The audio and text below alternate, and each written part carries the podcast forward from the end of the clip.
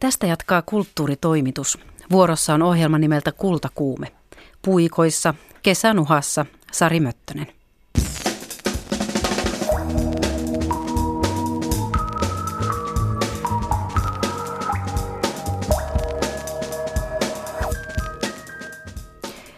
Tämän päivän lähetyksen loppu on omistettu itse taiteelle. Alku ja keskikohta puolestaan valokuvalle. Studiossa pohditaan tänään valokuvakirjan olemusta. Millainen formaatti kirja on valokuvan esittämiseen ja kuluttamiseen. Mutta sitä ennen tutustumme valokuvaan toisella, perinteisellä tavalla, käymällä näyttelyssä. Ville Juurikkala on valokuvaaja, joka on urallaan kuvannut paljon koti- ja ulkomaisia rocktähtiä. Hänen kuvansa muun muassa Ville Valon luotsaamasta himistä, apokalyptikasta ja sonata arktikasta ovat parhaillaan nähtävillä Tiketti-galleriassa Helsingissä. Ja ensi viikon torstaina Helsingin taidemuseo Hamissa tulee nähtäville sarja ennennäkemättömiä intiimejä kuvia pillit pussiin laittavasta him-yhtyeestä. Kultakuumeen lentävä reporteri Pauliina Grym tapasi taiteilijan itse teossa, kun tämä räpsi kuvia Himin muusikosta kadulla. Ville Juurikkala, sinä olet mies, joka kävelee Helsingin kadulla ja ottaa kuvia miehistä, jotka istuvat autossa takakontissa. Mitä juuri äsken tapahtui? Mä, toi, tota, No Himillä on just alkamassa PA-treenit, just tässä. Mä tulin tähän just, just tässä matkalla, matkalla käymään tässä tikettigalleriassa – Mige istui siellä auton takakontissa lukemassa kirjaa. Musta se oli jotenkin niin hauskaa, että oli pakko ottaa kuva siitä.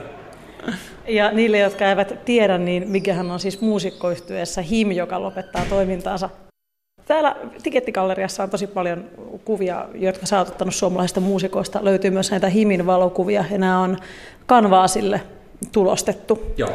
Ja, ja tuota, nyt aiot laajentaa sitten vielä näyttelyä sellaisilla kuvilla, jotka eivät ole esillä täällä, vaan jotka on otettu nyt tässä touko-kesäkuun aikana, eikö niin? Ja ne tulevat tuonne HAM-museoon. Ihan, ihan kesäkuun, ihan kesäkuun aikana, aikana vielä. Joo, saat, joo, kesäkuun aikana on kaikki otettu, eli ihan, ihan hiljattain. Ja tänään, tänään luultavasti viimeiset. Voi olla, että vielä ensi viikollakin jotain, mutta niin. Miten nämä poikkeaa sitten sun aikaisemmin ottamista kuvista? Mitä nämä uudet kuvat sitten kertoo meille? Mä en vielä tiedä tänään, että tähän mennessä, mitä me ollaan kuvattu se treenikseen, niin ne on ollut ihan oikeastaan semmoisia aitoja tilanteita kaikki. Ja se onkin oikeastaan musta kaikkein jotenkin hauskin siinä, että ei mulla tule mieleen, että onko himmyhtyöstä tehty niin paljon semmoisia, tai siis on ihmisten muuten kuvaamia, mutta niin kuin ammattikuvaajien kuvaamia tuommoisia snapshotteja ja semmoisia niin aitoja tilanteita.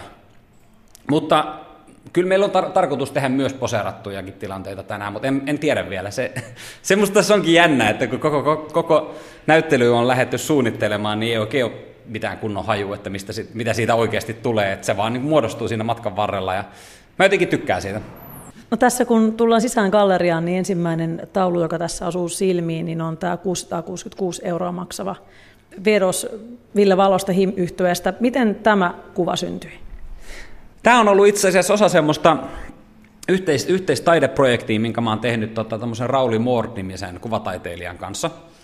Ja meillä on siis semmoinen projekti, missä me, että mä kuvaan, kuvaan ensin, ja sitten meillä on Canonin kanssa semmoinen yhteistyökuvio, että he printtaa sen aina saman tien, ja sitten tämä Rauli Moore maalaa siihen käsillä semmoista niin väri, väritystä päälle millä, millä luodaan semmoinen niin kuin omanlainen tunnelma ja semmoinen valokuvan ja kuvataiteen yhdistelmä.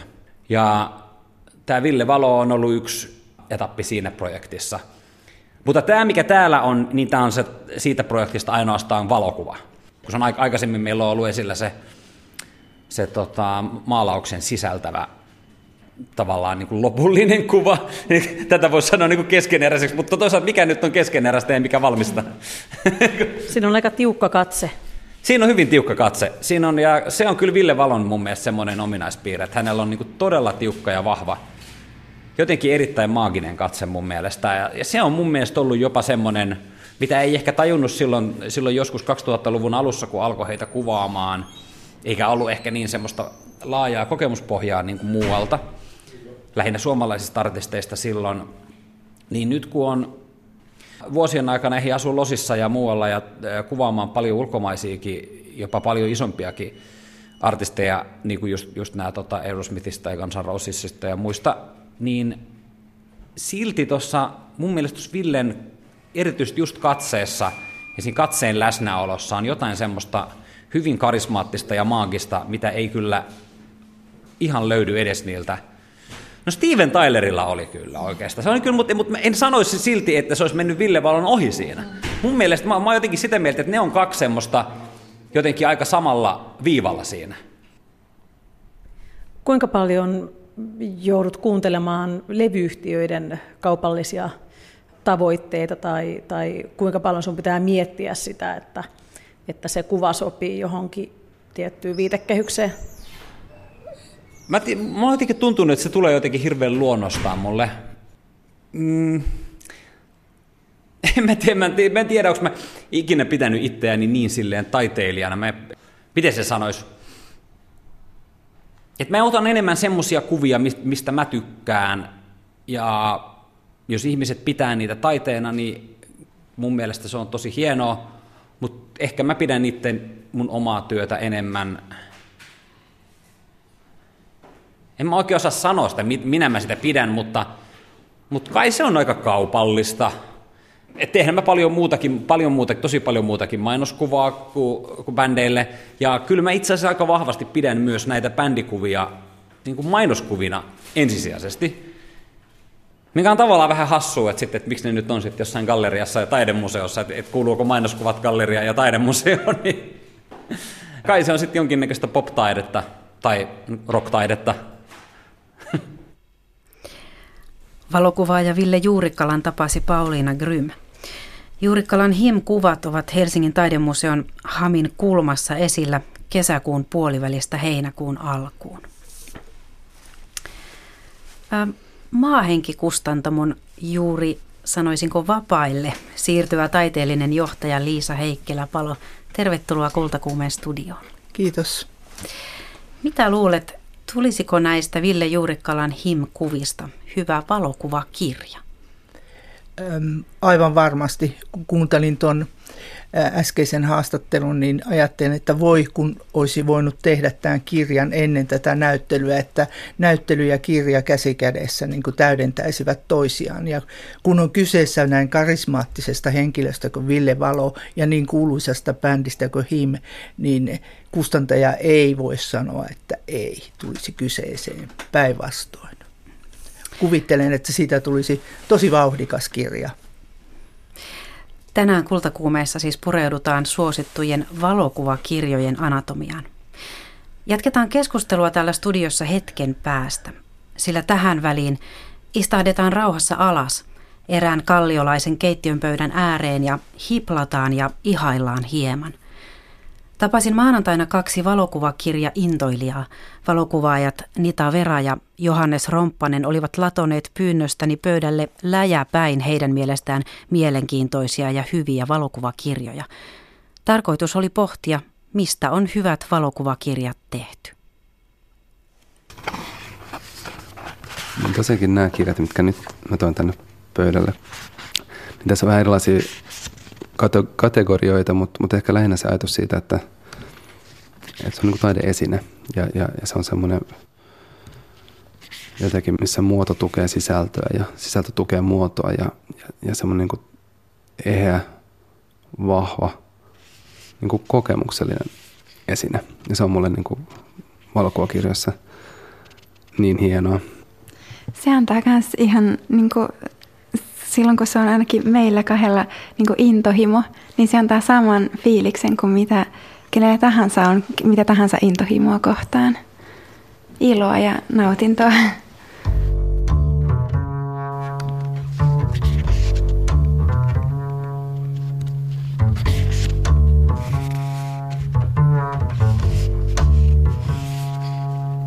Ehkä mä haluan näyttää tämän.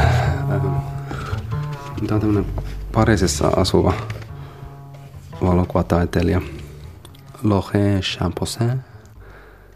Suomalaisesta siis Laurent tekee, tekee tosi hienoja, hienoja niin pieniä julkaisuja, pieniä eriä. Ja, ja tämän kanssa näin vaan sen kotisivulla. Mä vaan sille, että hei mä haluan tämän. Se vähän valitteli, että tämä on niin hankala, tässä tämmöinen oranssi, herkkä, herkkä tämmöinen kääre, joka ulottuu tämän niin kirjan ulkopuolelle. Ja sitten se rakensi mulle tällaisen pahvisen, pahvisen tota, no, vaan tätä kuljetusta varten. ja, ja hän kokeilee tosi semmoisia niin kokeellisia, kirjoja, tulosta itse omalla muistissuihkutulostimella ja leikkaa. Ja tässä näkyy myös semmoinen niin kuin epätäydellisyys ja semmoinen, niin kuin, että tämä on Tämä voi olla, jos tällä sisällä on vielä, vielä leikatut kulmat jäänyt tänne joko tarkoituksella tai vahingossa. Jotenkin tämä tuntuu myös osana tätä kokemusta Laurentin kirjoja, että tuossa on putoilee paperin, paperin palasia tästä niin kuin kirjan sisällyksestä. Jos mietin, onko tämä oma kuvia. Tässä on kuvia hänestä, kun venyttelee ja studiossaan.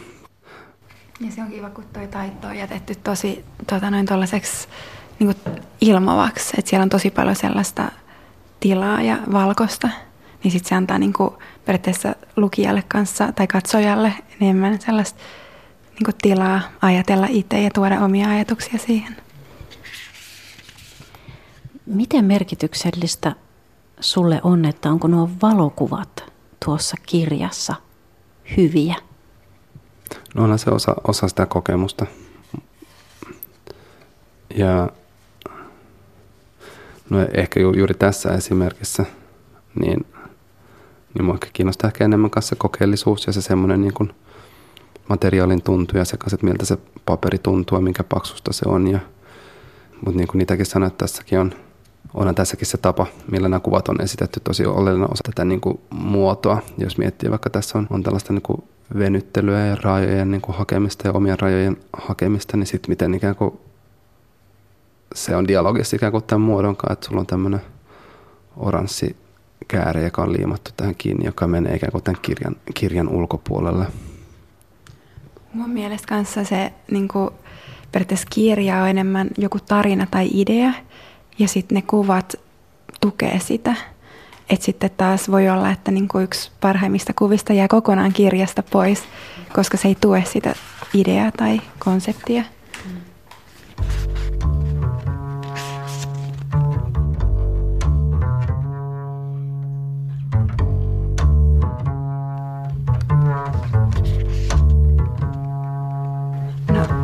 On tota noin, yksi mun lemppari kirjantekijä Sofi Kahl kanssa äh, ranskalainen. Ja silloin jokainen kirja on tosi oman näköinen, että se työskentelee yhdessä saman graafisen suunnittelijan kanssa. Ja silloin niin kuin, käyttää tosi paljon eri materiaaleja siellä kirjassa ja erilaisia tällaisia niin kuin, äh, pieniä sivuja keskellä tai paperi saattaa vaihtua. Ja nämä on niin kuin, vähän käsitteellisempiä nämä sen tota noin, kirjat ja mun mielestä nämä toimii niin kaikkein parhaiten kirjoina, niin kuin hänen teokset. Mistä se tulee? Osaksi sanoa, että sä oot sitä mieltä, että ne toimii parhaiten kirjana? Se jotenkin, se on tosi intiimi kans kokemus, että kun sä katsot sitä kirjaa, sä oot niin kuin, se on se, se kirjan se idea tai tarina ja sinä. Että periaatteessa taidenäyttelyssä siellä saattaa olla muita ihmisiä katsomassa, mutta tässä sä oot niinku, se on kokonaan niinku sun ja tämän kirjan välinen niinku joku kommunikaatio.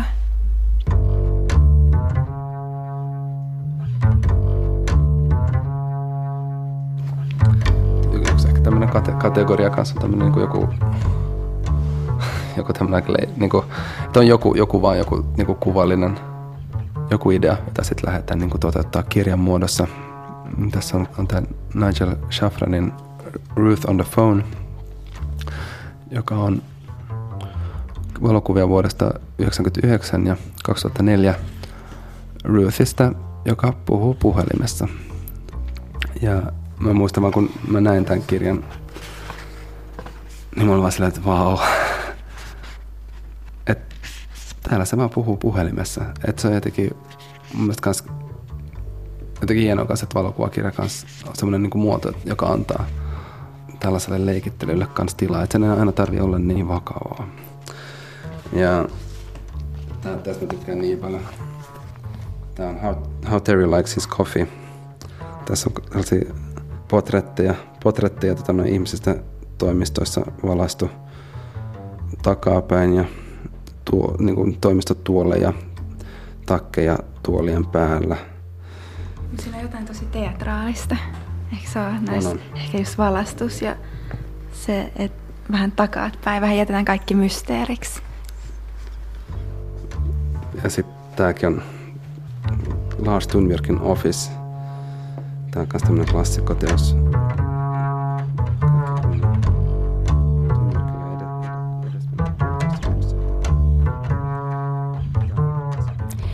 Näin raapaistiin pintaa Nita Veran ja Johannes Romppasen kokoelmista. Valokuvaajat Christopher Albrecht ja Vilma Hurskainen, tervetuloa Kultakuumeen studioon. Kiitos. Millainen teille on hyvä valokuvakirja? No tässä on varmaan nyt siis tekijän näkökulma ja tuota, valokuvan kirjan katsojan tai kuluttajan näkökulma, että tota, äm, tekijänä sanoisin, että, että se pyrkiminen siihen parhaaseen mahdolliseen ki- kirjaan, joka esitteli sit omia töitä jotenkin parhaalla mahdollisella tavalla, niin sehän ei olekaan ihan yksioikoinen prosessi. Mutta sitten katsojana niin on, on, tota, on hirveän monenlaisia kirjoja ja, ja Johannes ja Nita tässä puhuu aika paljon tämmöisistä niin kuin, äm, taiteilijakirjoista tai ehkä jotenkin tämmöisistä pieni, pieni kappale määräisistä tai levikkisistä vähän niin kuin taideobjekteista ja sitten taas toisaalta on niin kuin tämmöisiä kirjoja, joista otetaan tosi isoja painoksia ja niin edelleen ja et jotenkin et on kahden erilaisia valokuvakirjoja ja ne täyttää eri funktioita ja myös on niin kuin eri tapoja kertoa tarinoita valokuvakirjalla. Joo, no mä ajattelen taidetta yleensä niin kuin kokemuksen kautta ja, ja, ja valokuva, yhtä lailla valokuvakirjaa, niin tekijänä minusta on tärkeää, että kun kirjaa tekee, niin että siihen tekemiseen sisältyy kokemuksia, jotka, jotka tekee siitä prosessista, prosessista mieleenpoinuvan ja miellyttävän. Ja samalla lailla niin sitten toivottavasti valmis tuote sitten pystyy tuottamaan lukijalle jonkunnäköisen kokemuksen. Kun sinä teet valokuvakirjoja, niin mikä siinä prosessissa on semmoista, mistä sä saat sen nautinnon? No mun pyrkimyksenä on ollut äh, koko ajan, kun mä oon tehnyt, että, että mä oon mahdollisimman intensiivisesti mukana koko prosessissa. Ihan siitä lähtien, kun kuvat otetaan, kunnes äh, kirja tulee äh, painokoneesta tai, tai jopa niin kuin sitomosta ulos. Ja, ja joka vaiheessa pyrin siis paneutumaan tähän hyvinkin intensiivisesti itse. Ja näitä kokemuksia voi tulla niin kuin matkan varrella monessakin kohtaa tietysti. Siinä kun, kun tämmöinen taiteellinen prosess, taiteellisessa prosessissa on minusta tärkeää se, että, että, että se tapahtuu niin kuin koke, kokeilemalla eri ratkaisuja ja sitten ehkä törmäämällä väärin ratkaisuihin ja sitten pakko muuttaa suuntaa ja sitten taas edetään jollain tavalla. Ja se, sen sijaan, että, että kehitetään valmis idea, joka sitten suoraviivaisesti toteutetaan, niin mä tykkään tämmöisestä kokeilevasta lähestymistavasta. Ja, ja tämmöinen tapa työskennellä, niin se, se voi tuottaa kokemuksia ja elämyksiä tai tekijälle. Ajatteletteko te valokuvakirjaa ikään kuin mediana, jonka tehtävä on näyttää teidän valokuvianne muille ihmisille vai miten te ajattelette sitä? Kyllä sitä varmaan näin, näin sitä ehkä jotenkin ajattelee. Ja tota, verrattuna esimerkiksi kuvien näyttämiseen näyttelyssä, niin kirjassa on jotenkin todella palkitsevaa se, että sitten kun sen on niin kuin kauhean ähertämisen tuloksena saanut sen kirjan aikaiseksi ja jollain tapaa levitettyä tuota noin, maailmalle tai mihin ikinä, niin sitten se onkin aika semmoinen itsenäinen ö, ja aikaa kestävä ö, olento, että se on ihmeellistä, miten sitten saattaa saada vaikka mailia jostain pohjoisamerikkalaisesta pienestä yliopiston kirjastosta, että meillä on täällä kirjasi ja pidän, niin kuin, että se on hieno ja näin, että se on ihan ihmeellistä, miten se jotenkin näyttelyyn, joka on aika lyhytkestoinen tapahtuma ja näin, niin miten siihen verrattuna se kirja tosiaan on sille eri tavalla ajassa. Niin, mä ajattelen niin, että tuota, se vaikuttavuus tulee moninkertaisesti, jos tehdään kirjanäyttelystä tai näyttelyyn kuuluu kirja. Että kirjaan voi aina palata vuosien jälkeen, että se on niin kuin hyvä ystävyys. Nimenomaan. Mä ajattelen ehkä, ehkä kirjaa vähemmän tämmöisenä ku, kuvien, valmiiden kuvien esittämisvälineenä. Mä, mä näen sen niin kuin itsenäisenä ää, taideartefaktina enemmänkin –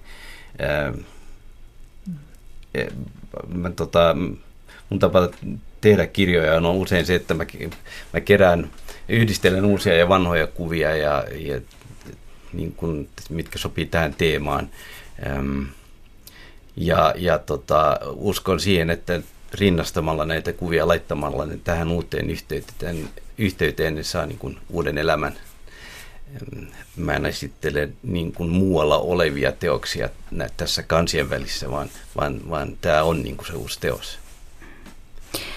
Onko tämä nimenomaan näin, sanoisinko tänä päivänä, että valokuvakirjasta ajatellaan, että se on oma itsenäinen taideteoksensa, eikä että se on ikään kuin luettelo valokuvia? No parhaimmassa tapauksessa ainakin mun mielestä se on niin ehdottomasti Joo. kiinnostavinta niin, eikä se ole mikään uusi asia, että näin on. Että on, on todellakin esimerkkejä siis jo 200 vuoden, tai me, ei nyt, no melkein 200 vuoden tai 150 vuoden takaa, että, että näin on tehty. Että tämmöisiä teoksia on, jossa valokuva on käytetty ja että se kirja on se tärkeä asia. Ja tosiaan kirjoja on siis hyvin erilaisia ja edelleen niin kuin isojen näyttelyiden yhteydessä saatetaan julkaista vähän semmoinen katalogimaisia, en ole niin kuin kirjoja, mutta kuitenkin siinä kuvat seuraa toisiaan samankokoisina seur- sivulta seuraavalle sivulle, että ne on semmoisia niin luettelomaisia teoksia. Ja tota, mä ehkä, mä, mä, niin kuin, mä oon tehnyt kolme valokuvakirjaa ja ne on ollut ka- kaikki semmoisista aika pitkistä prosesseista tai saa, että on koonnut ison määrän materiaalia sit lopulta kansien väliin, että, että se on sitten kans tosiaan toisenlainen tapa lähestyä sitä kirjaa kuin, kuin vaikka mitä Christopher puhuu, että se on jotenkin enemmän sellaista jatkuvaa niin kuin, työskentelyä ja, ja että se kirja on niin kuin se, missä ne sitten tulee ne teokset jotenkin oleviksi aina jotenkin useamminkin kuin tälle, että hirveän määrän koko kerran viidessä vuodessa tai kymmenessä vuodessa kansi. Hmm. Äh, osaatteko sanoa, jos mä näin hyvin karkeasti tämän ilmaisen näin, että sinä Christopher olet tehnyt valokuvakirjoja todella pitkään ja Vilma sinä et niin pitkään, niin eroaako teidän tuotantonne toisistaan? Millä tavalla?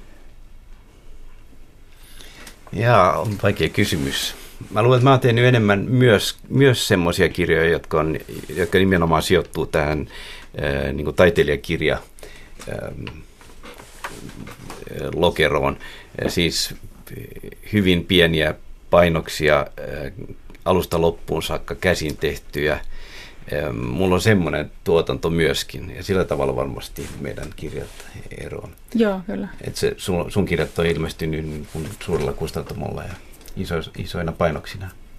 Joo, tai no isoina, isoina no, mutta jos valokuvakirjoista puhutaan, niin silleen joo. joo. Mikä on iso painos, kun puhutaan valokuvakirjoista? 2000 kustantajana, sanoisin niin. Suomessa siis. Suomessa.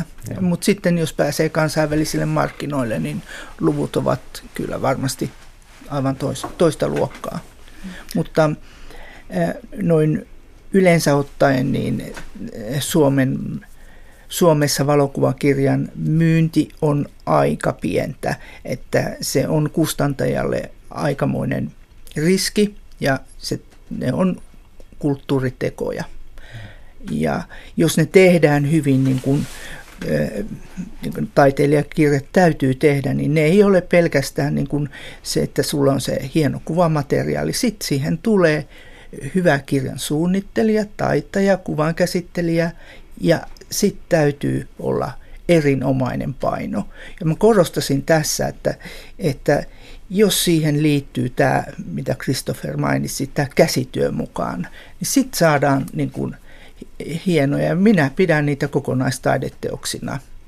Ja, ja toivon, että valtio voisi edelleenkin tukea näitä eh, hienoja valokuvakirjoja, että meillä säilyy tämä tuotanto tässä maassa niin. myöskin, että ei mennä ulos. Meidän täytyy pitää kiinni myös niin kuin ammattitaidosta täällä. Suomihan on itse asiassa aika tunnettu nimenomaan valokuvakirjoista ja, ja se, se kyllä perustuu siihen, että valtio päätti äh, no kohta 40 vuotta sitten äh, myöntää tämmöistä valokuvateosten valokuvakirjojen laatutukea, joka myönnetään muutamalle kirjoille mm. joka vuosi. Ja tämä on kyllä se asia, mikä on, on, on nostanut valokuvakirjakulttuuria Suomessa ihan hirveästi. Ja tasoa. Ja tasoa. Et me, meidän kustantamossa ajatellaan, että ne, ne kirjat, joilla on laatutuki mukana, niin niissä toteutetaan pienimmätkin toiveet, mitä niin kuin tekijä ajattelee, että niistä tulee teoksia, taideteoksia. Sinä, Kristoffer, itse asiassa viimeisessä, minkähän niminen tukijako se olikaan, sinä sait ison potin rahaa, 13 000 seuraavaa valokuvakirjaasi varten. Se on tietysti hirveä määrä rahaa, mutta pitää muistaa, että valokuvakirjan tekeminen on myöskin hirvittävän kallista. Mm. Että tota, mutta se tarkoittaa sitä, että saan tämän kirjan tehtyä ja se, sen pitää ilmestyä vielä tämän vuoden puolella mustan taiteen julkaisemana. Minkälainen kirja siitä tulee? Se on kirja, jossa on valokuvia no melkein 30 vuoden takaa, mutta suurin osa niistä on uusia. Se kertoo tai käsittelee semmoista asiaa kuin kotisokeus, miten, miten on tärkeää säilyttää semmoinen tuoreus ja nähdä asioita myös, jotka on jokapäiväisiä ja, ja, ja lähellä, lähellä itseään. Et mä oon kuvannut enimmäkseen hyvinkin lähellä omaa kotiani, mutta tota, ja kaikki kuvat on Suomesta, Etelä-Suomesta siinä kirjassa. Vilma, sun kirjoja on kustannettu Saksassa. Miksi? Ähm, mun ensimmäisen kirjan kustansi itse asiassa Musta taide. Sitten seuraavat kaksi on tosiaan on, ähm, on tehnyt saksalaisen kustantajan kanssa. Ja nyt tämä kustantajasana kuulostaa, tai siis kun puhun saksalaisesta kustantajasta, niin oma tuota noin, mieleni huutaa, että ei, koska kustantamisesta ei siinä mielessä ole näiden saksalaisten yhteistyökumppaneiden kanssa kyse, että, että tota, taiteilijat joutuu sinne melkein niin kuin tämän rahoituksen itse keräämään kokonaan, että hei, niin kuin, nyt tämä Keerer, joka on tehnyt tämän mun viimeisimmän kirjan, ja sitten Kerber, joka teki tämän, tämän sitä edellisen, niin, niin he ei kyllä hirveästi ole siihen mitään omia rahojansa laittanut, että, että mä maksan heille siis niin kuin levityksestä, että he, he tekevät sitten aktiivisesti tätä myyntityötä, kun se on näiden valokuvakirjojen kanssa tosi olennainen kysymys se, se, että miten sen saa sitten tavallaan messuille ja kirjakauppoihin ja muuten näkymään niin kuin, äm, myyntiin ja, ja sitten nykyään tietysti lehtiin ja blogeihin ja mihin kaikkialle, että he niin kuin tekee tätä työtä, mutta että tämä on vähän tämmöinen hankala, hankala kysymys kyllä, että paljon su- suomalaiset valokuvataiteilijat ja muutkin taiteilijat tällä hetkellä tekee just saksalaisten kustantajien kanssa, mutta että, että sitä sitten mietitään kyllä aina, että miten sen saisi tavallaan myös pidettyä edelleen Suomessa tämän niin kuin sekä kustantamis- että sitten myös kirjapaino ö, toiminnan niin kuin tältäkin osin.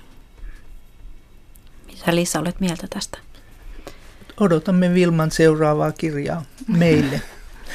et, et, mutta se on aivan totta, että maahenki ja musta taide eivät voi tietenkään niin kuin pelkästään tehdä valokuvakirjoja, koska niiden levikki ei ole niin suuri ja, ja kustantamo on bisnis ja sitten täytyy tehdä kirjoja, joissa tehdään suuria painoksia ja, ja, ja ostajakunta on laajempi. Ja myyntityö on, on tosi vaikeaa, Sitä on, se on niin sirpaleista tällä hetkellä. Minkälainen on sellainen valokuvakirja, josta voi tulla hyvä bisnes kustantajan mielestä? No, kokemuksen perusteella sanoisin, että, että kun ajattelen, me tehdään paljon luontokirjoja.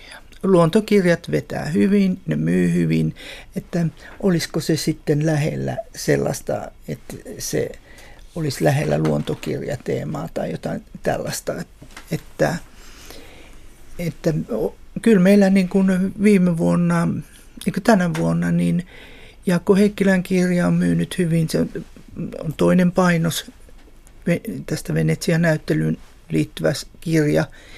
Että, että tuota, mutta nämä kustannukset tässä valokuvakirjassa on suuremmat kuin muissa kirjoissa. Se on sitten se päänsärky, miten kaikesta selvitään ja päästään plussalle. Mitä te sanoisitte? Tämä on ilmeisesti tosi kova työ tehdä tämmöinen valokuvakirja. Niin mikä siinä on se, että mikä saa teidät kuitenkin ryhtymään siihen, keräämään rahoitusta ja tekemään sen homman? No kyllä se, se on niin kuin hirveän tyydyttävää sitten nähdä se valmis, valmis tuote ja, ja, tota, ja, ja, ja mä palaan edelleenkin siihen, että myös tämä, te, tämä tekeminen on sitä, mitä niin kuin minä ainakin kaikista mieluiten teen. Et se, siis, se prosessi, kun, kun kuvia laittaa vierekkäin ja, ja miettii kuvajärjestystä ja miettii kirjan typografiaa, koko, mitä materiaalia käyttää. Kaikki, koko tämä prosessi on niin tyydyttävä ja, ja se tuottaa tämmöisiä miellyttäviä kokemuksia, niin et kyllä tämä on se ehdottomasti, mikä saa tekemään kerta toisensa jälkeen.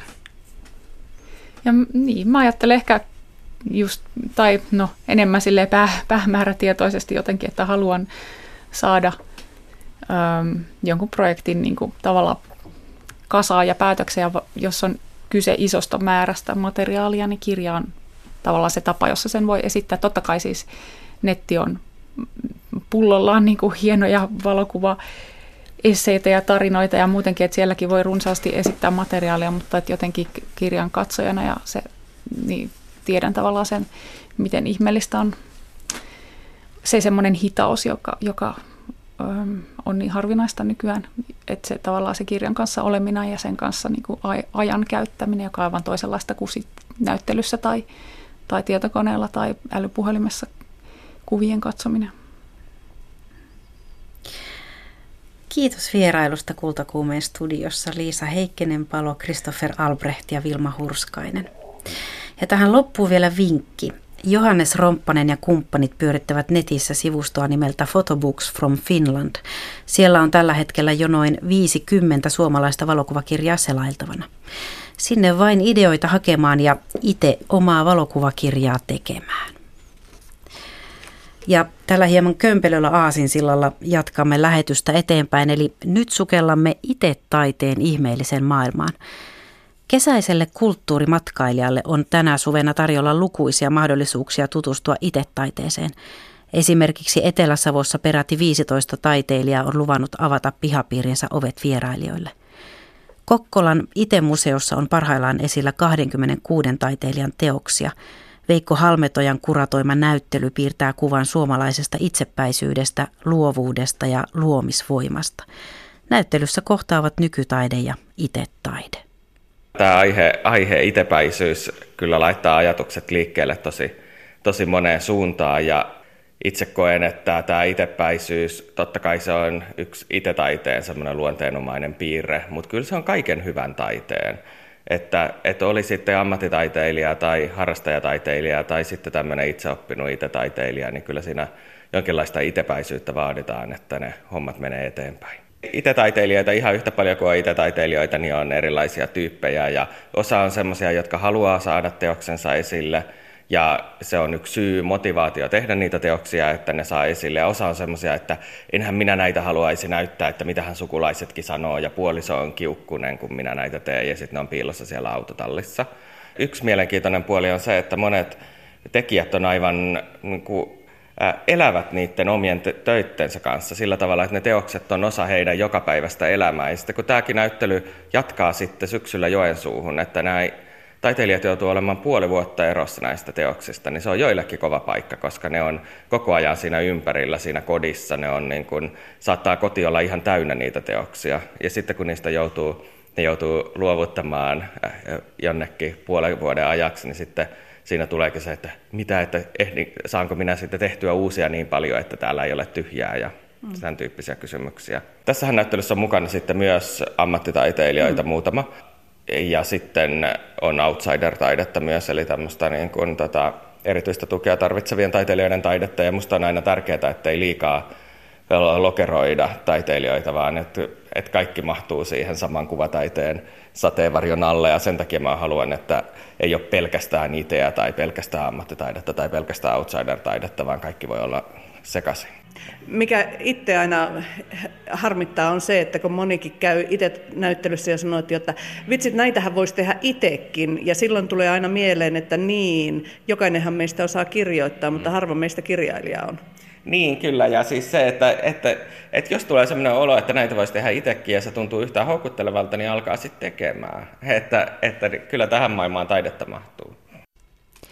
Veikko Halmetoja haastatteli Minna Mustonen. Tämän Kokkolan Ite-museon näyttelyn lisäksi Pohjois-Pohjanmaan museossa Oulussa on parhaillaan esillä Ite käsillä näyttely. Kauhajoen Nummijärvellä asuva Alpo Koivumäki on yksi näyttelyn taiteilijoista. Koivumäki kutsuu pihapiiriään Alpon savanniksi. Esimerkiksi vanhoista autonrenkaista, muoviroskista ja maatalousromusta on syntynyt Koivumäen käsissä eksoottisia eläimiä, kuten norsuja, alligaattoreita ja virtahepoja. Tuomo Rintamaa kävi kysymässä, mitä itse taide on Alpo Koivumäen mielestä. Kun puhutaan itse taiteesta ja kansan, kansantaiteesta, niin mi- mitenkä Aapo Koivumäki itse määrittelisit tämän oman taiteesi? Niin. Mä määrittelen, että tämä on justiin niin kuin muovasta. Tämä on justiin. Kun tässä, mä en, mä en tota, niin, ole mitään koulutusta saanut taiteen tekemiseen. Ja enkä mä ole sitä osannut mitenkään ollakaan kiinnostunut. Hmm. Että se tällöin sitten vasta kun tämä karjanhoito loppui, tai siinä vaiheessa, siinä, niin siinä vasta mä innostuin tämmöisiä tekemään. Hmm. Niin tämä on, tämä on tota, niin mulle, mulle aivan niin kuin, niin kuin mua varten, että tässä saa käyttää omaa päätänsä. Mun ei tarvitse miettiä, että kuinkahan tämä nyt pitäisi tehdä, onko tässä joku määräys, tästä nyt pitäisi näin tehdä. Ehkä en mä tiedä, mitä koulussa opetetaan ja kuinka. Tietysti ja hyvää opetetaan, mutta, mutta kun mulla ei ole sitten mitään semmoista ajatusta, että tätä pitäisi näin tehdä tai näin. Että se menee sen mun oman pääni mukaan ja hmm. sitten kun mä näin tämän ihmisten ihmisten myönteisen palautteen, niin ne, ne kohtaa sitten sillä lailla, että sopii meidän oman pääni, kunhan te ja ihmiset niistä tykkää, niin mikä onnellisempi sattuma sitten sattuu olla tälle tekemiselle, niin kiinnostavaa näitä tehdä. Niin. No mi- mitäs tänä vuonna vielä nähdään sitten? Minkälaisia teoksia on tulossa? Kyllä tuo on, tuo on sarvikuunokin mulla tulos, tuo, tuo sitten nyt tällä hetkellä ja hmm ja voi jotakin muutakin tulla, että ei nyt ole kerinyt ajattelemaan vielä muuta, mutta, hmm. mutta niitä tulee helposti. Mulle ireota, että niistä ei ole kyllä, kyllä että kun vain kerkiäs, hmm. kerkiäs tekee, mutta sarvikuono tuo ainakin on, on kyllä tulos ja tuokin on tuommoista lintua. Lintua tulos, että niitä on teon alla. Tuossa kyllä nyt olisi paljon tuo teon alla muitakin runkoja tuommoisia, mistä pitäisi tehdä kun kerkiää, mutta Mä oon kyllä tänä vuonna oikeastaan voi sanoa, että mä oon aika lujalla tässä ollut, mutta mä oon nyt pyrkinyt kun tosiaan näihin. Mulla on muun muassa Pohjois-Pohjanmaan museossa Oulussa, niin siellä on, kai se siinä kymmenen paikkeilla taitaa se työ se olla, mitä siellä on, on töitä. Ja... Mm. Mutta materiaaliahan maailmassa kyllä riittää. Riittää, joo, kyllä, kyllä se on ja Eh, esimerkiksi tuo plastiikka, tuo kaikki elintarvikkeen päällä oleva muovi, oli se sitten semmoista sankoa tai oli se sitten plastikkaa tai kelemua tai jotakin muovirasia, mitä nyt elintarvikkeen mukana tulee, niin, niin se on hyvä, kun ihmiset sitäkin mulle tuo, kun eihän mm. nyt, om, jos oman leivän tai pitkon päältä tuolta ottaa, niin ei sillä kovin pitkältä sulatettaisiin muovia, mutta mm. on hyvä, kun sitäkin tulee tänne. Ja kelemua tuorahan tuota muovikelemua ja mm. sitä yleensä sitten, kyllä sitä menee tuo, kun mä mm. nuota teen nuota. Mm. Ja tuo on myös semmoista tuo muovityö, että sitä ei päivässä oikein viitti pitkältä tehdä. Siinä voi olla vähän semmoinen kumara asennos joutuu olemaan ja kuumentahan tuo pitää valakia ja sillä, mutta hmm. siitä, siitä, saa kyllä, tuosta krokotiilistakin niin voi vähän ajatella, että siitä on mukava muotoilla tuommoista, hmm. tuommoista pintaa sitten kaikkia, että hmm. toinen mahdollisuus olisi tietysti jos pellistäkin takous ja hmm. Ja niin kuin pellistä, kun mä tein hevosia, niin hmm. se on jollakin lailla niin kuin rasittavampaa kuin nyt hevosenkin tekee jalaan. Mm. Ja se pelli on nyt tämmöinen, jos nyt tekee koko jalaan samasta, samasta pellistä, tuosta rei, reire ja säärin osan. Mm. Ja se pelli on pitkämäinen pelli tuossa edessäni tavoittavana. Niin siinä pitäisi nyt sitten osata tehdä kaikki nämä anatomiset kaikki, mikä nyt on nivelien kohdat ulospäin ja ja lihaksien kohdat, ne pitää siinä osata, että sitten kun se pelli pannaan umpeen näin, niin ei siltä sisältäpäin enää pysty pakotta. Se on, mm. se on vähän semmoista niin kuin rasittavaa pellistäkin tehdä, ja, mutta ei se ole, että oma, oma vaivansa ja oma mukavuutensa on sitten sitten aina, mm. että teki kummasta hyvänsä, niin työnsä se sitten on kumminkin. Mm, että. Kyllä. Mutta on tosiaan kiva sitten kaikkia tuota muoviakin nuohin, nuohin tuota niin, niin panna meneen. Että kyllä, kyllä. Tämmöistä se on tämä. Joo, tavallaan kun sä sai tuommoisesta innostuksesta, mä oikeastaan, tai, tai niin kuin, nyt se lähti oikein tavallisesti kurjesta tuosta. Minä ihailin semmoista lentoon lähtevää kurjen kuvaa ja, hmm. ja tuota, niin se, on, se on sitten, tota, niin oli ensimmäinen työ ja ja siinä oli semmoinen roteva kotkakin sitten, maankotka toinen. Mutta varsinaisesti mä oon niin 95 vuodesta lähtien, silloin kun Suomi liittyi siihen Euro, Euroopan unioniin, niin siitä lähtien, silloin multakin jäi sitten tämä, tämä maanviljelys ja karjanhoito jäi sitten pois. Ja, hmm. ja silloin sitten alkoi näitä niin kuin varsinaisesti mä, multa tulee ja hmm. niitä on niitä on nyt tullut sitten vuosittain ja ollut kotimaasnäyttelyssä ja ulkomaillakin. Ja, ja tässä nyt on tämmöinen juttu, jos mm, näistä men, nyt katsoo näistä, tässä on norsulintuja tämmöisiä. Jaha. Ja nämä oli sillä, että minä en alun perin näitä itseäni varten tehnyt. Joo. Norsulinnut tuossa ja kolme munaa. Joo. Ja sitten sapelihammas eh, nota, eh, kissoja, tuossa tuommoinen pari ja niiden pentu. Ja, mutta sitten tapahtui niin, että musta riippumattomasta syystä, niin ne, ne sitten jäi mulle nämä työt. Ja se oli mulle aivan iloinen yllätys. Ja, ja tuota niin, nämä on nyt e, toissa kesänä, ne meni tuonne e, Serlakius-museomäelle Mänttähän siihen Jöstapuistoon. Kaunis, mm. kaunis puisto kor, korkealla mäellä siinä. Mm. Ja, ja sitten tota, niin viime kesänä tuonne Suomen metsästysmuseo Riihimäelle. Ja, ja jos nyt itse näistä norsulinnusta vähän kerron, niin, nämä on semmoisia niin. sukupuuttohon kuollehia eläimiä, että Joo. ne on 1600-luvun tuo johonakin 560 siellä paikkeella, niin on kuollut Marakaskarilla. Joo. Ne on kuollut sukupuuttohon ja ne on tämmöinen, niin kuin tuokin lintu, Mä nyt pidän, että tuo olisi niin kuin koiraslintu tuo, jonka Joo. pää on tuonne ylhäällä. Se on kolmen metrin korkealla tuo sen päälaki. Joo. Nuon. Ja tämä on nyt niin kuin saman suuruinen, mutta tämä, tämä nyt pitää, on tuossa nuon pää, pää tuolla U-muotoisena muodostelmana tuossa nuon, että sen Joo. pää on näin katsojan pään korkeudella. Ja, ja sitten nämä on tota niin, sillä lailla tehty tämä rakenne, tämä, että niin kuin nyt näkyy, että ne py, niin kuin ikään kuin seisoo omilla jaloillansa vain tuossa, että mm. minä en hitsannut sinne mitään semmoista lamuskaa, jotakin semmoista rumaa levikettä, että ne pysyisi pystys. Mä keksin semmoisen menetelmän, että tuonne säärihin menee jotakin 5-60 senttiä, menee tuommoinen paksu putki Joo. ja toinen, toinen samanmoinen matka menee tuonne maan sisälle sitten. Että että se sen varas pysyy, pysyy pystys, mutta siinä pitää olla kuljetuksessa sitten kuorma-auto, joka, tai joku, johon on semmoinen nosturi, että se nostaa ne ylhäälle, että saa siihen laskettua siihen putkeen sitten säärestä. Ja Kyllä.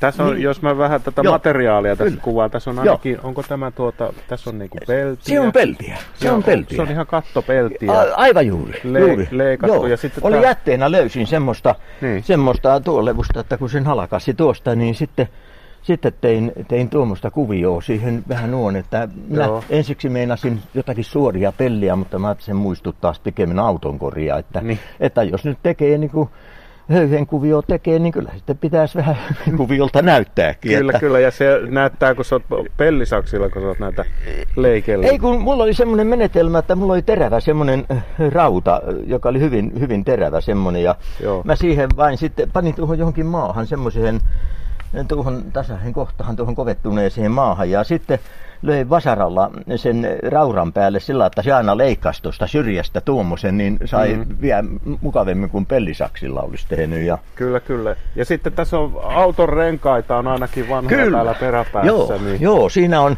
minä ajattelin, että on ainakin aikaa vastahan, että siellä on tuommoista paksua pressuakin tuo, että sinne sitten tein, että siitä aikalla painoa tuonne tulee, mutta kun se niin tasapainottaa, kun se on tänne peräpäähän päin lyhkäisempi matka kuin tuonne eteen, että mä uskon, että se on likipitään siinä likellä tasapainoa. Ja... Joo.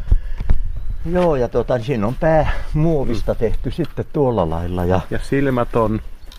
Joo, siellä on ollut, ollut tuota niin, kuumennettu tuo oluttölökistä, että on tuo pohja tuommoinen, joka on tuommoinen paine pohjan näköinen, niin kupliaanen tuommoinen, niin se on siellä sitten. Joo. Mutta jäljistäpäin huomasin tämmöisen jutun näis, kun me on kuullut, että metallis, e, kun se kuumenee, niin se väri pysyy. Ei pysy oluttölökin, kun se on Joo. alumiinipelliä. Ei näytä pysyvän. Joo. Mua huvitti tuo, kun mä olin tehnyt susiveistoksen ja tein sille keltaiset silmät, niin mua nauratti, kun sillä oli valkoiset silmät, kun mä menin kattoon sitä sitten hetken päästä. Niin, Joo. Että se aurinko, tietysti sisätiloissa se pysyy, mutta ei, aurinko sanoo viimeisen sanan. Alpo Koivumäen töitä on siis esillä Pohjois-Pohjanmaan museossa Oulussa. Näin oli kultakuumetta ja kesäflunssaa tänään. Huomenna studiota isännöi Kai Ristola, joka tarjoaa tuttuun perjantai-tyyliin muun muassa makupaloja viikon varrelta. Tuoretta tavaraa kuultavaksi saadaan Girls Film-nimisestä nuorten tyttöjen elokuvatyöpajasta Helsingistä sekä Leipzigin Bach-juhlista. Suomi on tänä vuonna festivaalien teemamaa. Kolumnistina on taidekriitikko Otso Kantokorpi. Nyt kultakuumeesta näkemiin.